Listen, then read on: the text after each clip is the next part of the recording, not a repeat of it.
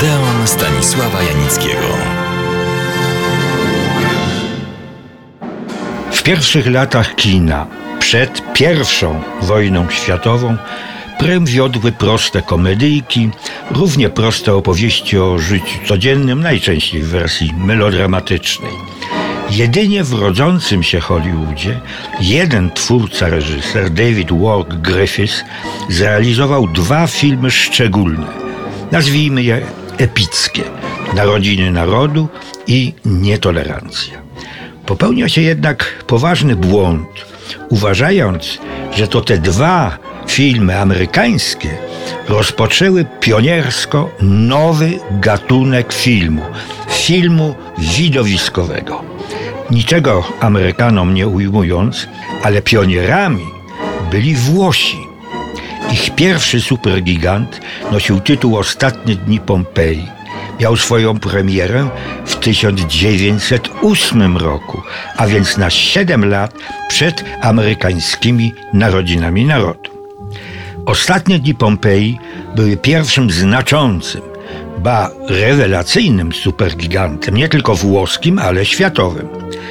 Ponieważ filmu niestety nie widziałem, zacytuję reżysera Wiktora Jasseta, notabene autora pierwszej historii filmu, która ukazała się w 1911 roku. Prawie u swych narodzin kinematografia włoska wyprodukowała arcydzieło, które po trzech latach gwałtownego rozwoju kina stanowi wciąż jedno z najlepszych dzieł filmowej reżyserii.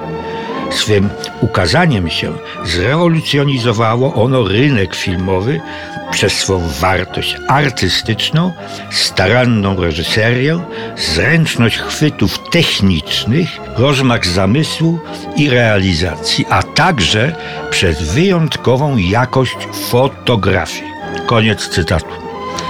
Scenariusz Ostatnich Dni Pompeji, oparty na powieści angielskiego pisarza Edwarda George'a Balvera Laytona, napisał reżyser filmu Luigi Maggi.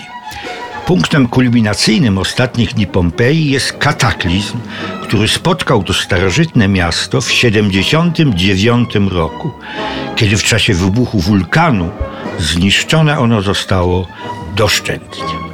Kim są bohaterowie filmu? Grek Glaukus, młody i piękny, szlachetny i bogaty, kocha Io, młodą Greczynkę, nie mniej hojnie przez naturę i los obdarowano. Wrogiem miłości tych dwojga jest podstępny Egipcjanin Arbax, który pała występną rządzą zdobycia Io.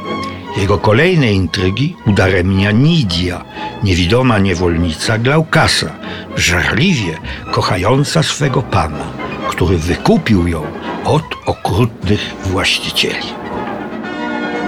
W finale na arenie lwy zachowują się trwożliwie, nie atakują, bo czują nadchodzący kataklizm.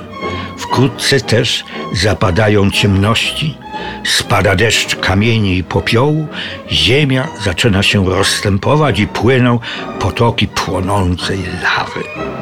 Nidia, zręczniejsza od innych, przeprowadza Glaukusa do Io i obojgu wskazuje bezpieczną drogę nad morze, gdzie wszyscy wsiadają na statek.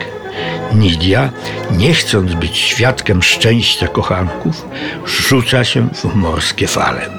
Glaukus, który zaprzyjaźnił się w więzieniu z pewnym chrześcijaninem, także skazanym na śmierć, pod wpływem jego nauk przyjmuje wiarę chrześcijańską. Io idzie w jego ślady. I to wszystko działo się na ekranie w 1908 roku. Zapraszam Państwa serdecznie do Odeonu na dalszą opowieść o włoskich supergigantach.